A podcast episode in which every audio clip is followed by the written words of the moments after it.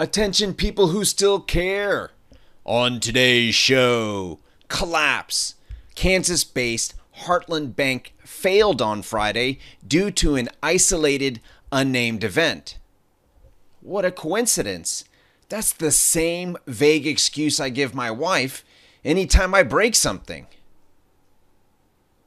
You are listening to the Crowd Effect Podcast. I am your host, Paul Lovejoy. Heartland Tri State Bank was closed by the Federal Deposit Insurance Corporation just last Friday. The bank had approximately $139 million in total assets and $130 million in total deposits. Even though Heartland had enough assets to cover all their deposits, with $9 million to spare, the bank still needed $54.2 million dollars from the Deposit Insurance Fund.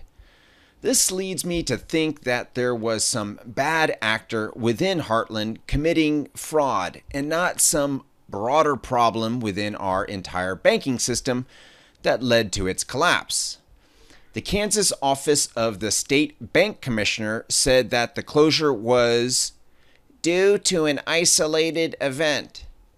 The agency went on to say, and I quote, Overall, the Kansas banking industry is unaffected by this event and Kansas banks remain strong, which bolsters the case of a bad actor causing the collapse.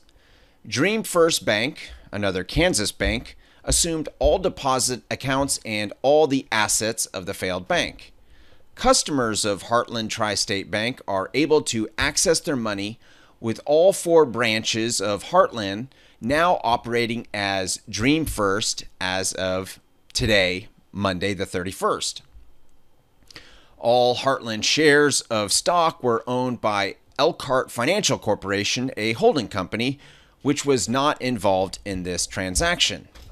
This is the fifth U.S. bank to collapse in 2023 and the fourth bank to have the FDIC step in as the receiver. So, what does this all mean? Well, Heartland Bank was a very small regional bank with only $139 million in total assets.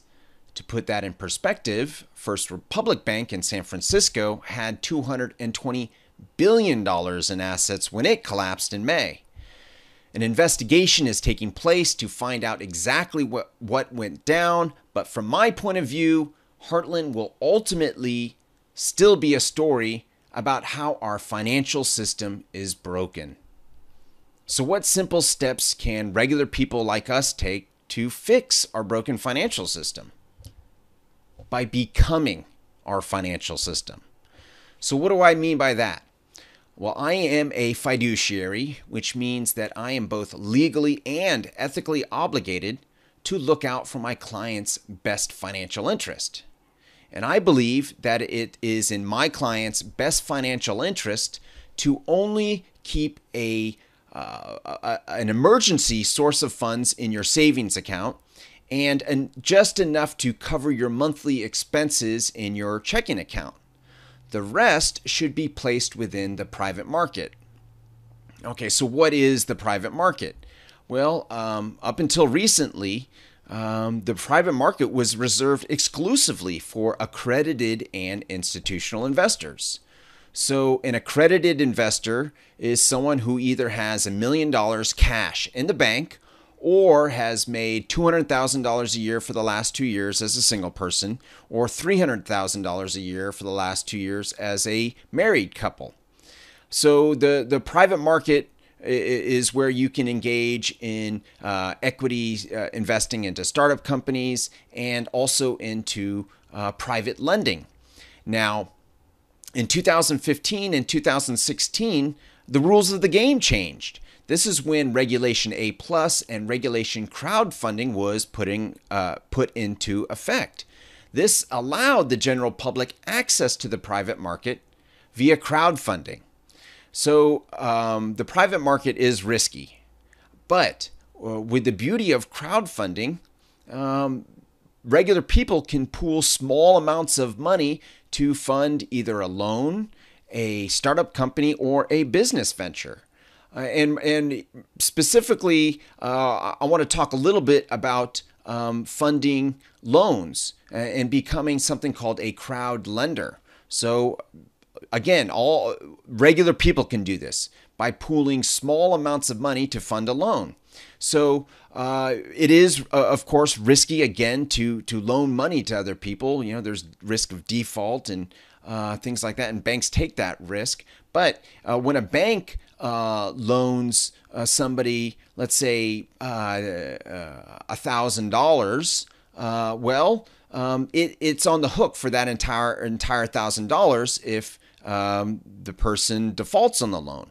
But with crowd lending, um, there are investment minimums as you know uh, uh, uh with $25 allowing uh, 40 people to uh, contribute $25 a piece to, to fund that loan. So, uh, so instead of putting the entire $1,000 um, up, uh, you're you know uh, putting your entire thousand dollars up you're only putting $25 up and 39 other people are putting $25 up as well. So it allows you to be uh, diversified into uh, 40 different loans instead.